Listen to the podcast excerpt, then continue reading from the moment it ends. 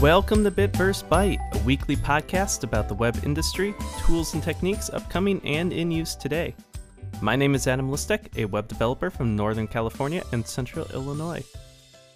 So, starting this episode, I am taking advantage of the new Anchor listener support feature.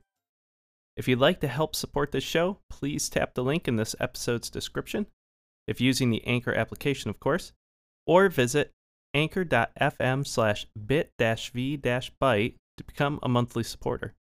They offer three levels right now 99 cents, 4.99, or 9.99. Any money from you, the listeners, would go to making this show that much better. Thank you so much.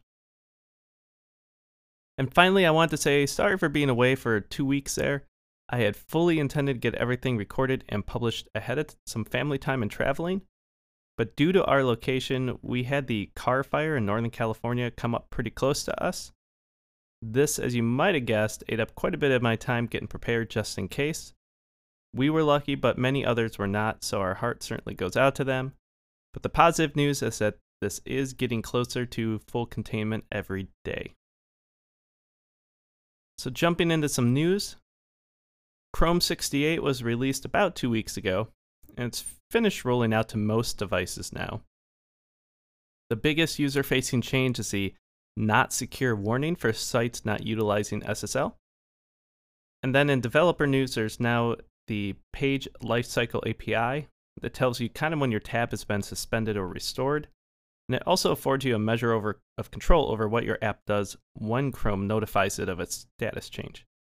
And in the dev tools, one big update is Lighthouse 3.0 audits, which have not only increased what audits are available to you, but also they're a bit faster due to an internal rewrite. And kind of related to this, I had looked into automating this, and there's a number of tools out there that can do this. Um, but I had originally kind of looked at the page speed insights for automation, but it looks like Lighthouse you can actually automate as well. And it's there is a way to do it via Chrome Headless API, uh, where it's mostly run through Node, uh, and then you can install via npm. But it's pretty cool. So if you're looking into that kind of stuff, uh, definitely you know something to check out and take a look into. Atom, uh, the Atom Editor 1.29 was released as well. The big two changes announced were further improvements to the new parsing system called Tree Sitter, and it means that the responsiveness of the editor will be a lot better, though this is still not on by default, so you do have to go turn it on to try it. And additionally, they added a few more GitHub package improvements with many other tiny improvements added as well. You know, and one of the things I uh, wanted to include, you know, was the Atom editor because with Microsoft buying GitHub, there's been concern that, say, the attention given to the editor will kind of fade away due to the Visual Studio Code editor. And, uh, you know, the impression that they've given, though time will tell, is that everyone has their own personal preference. You know, I personally like Visual Studio Code. I liked Atom for a long time. But you can see that they're still making improvements, and hopefully this will continue into the future so that there's a variety of tools out there that you can use. In terms of some links and resources that I found recently, um, I've been using this Clockify uh, time tracking app, you know, and it's mostly through their web interface.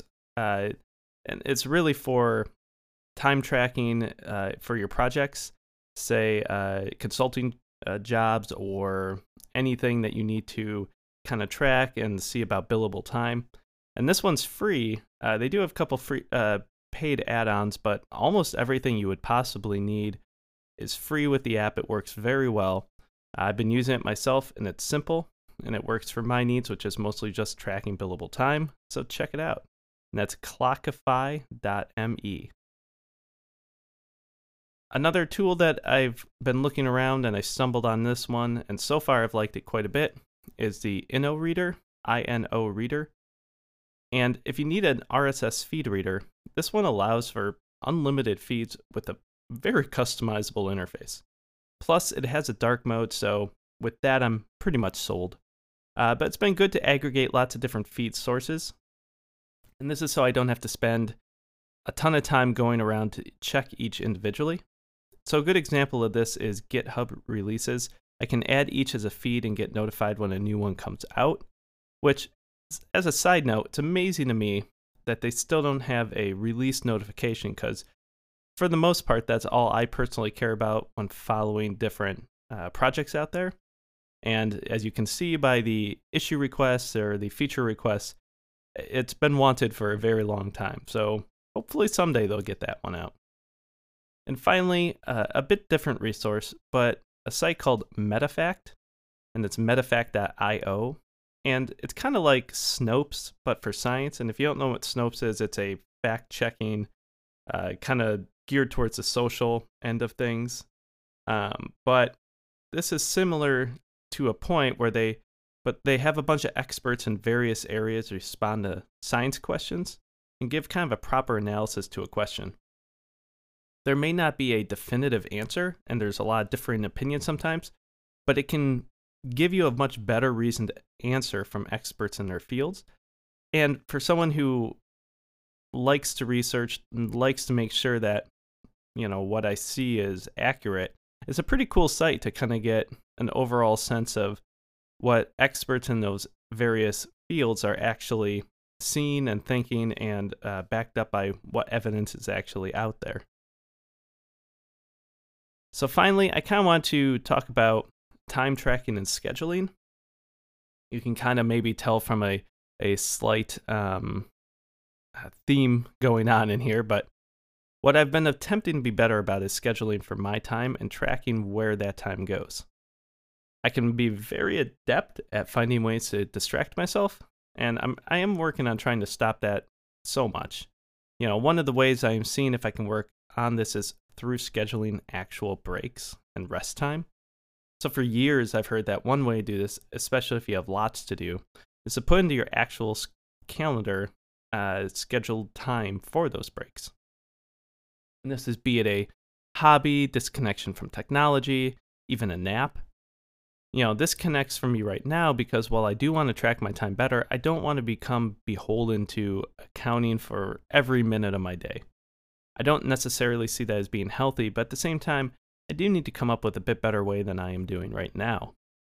So I'm trying to use a resource that I referenced earlier on here, and that is Clockify, to help me track my time and see how long I, I really do spend doing certain tasks, but also point in my schedule time for breaks.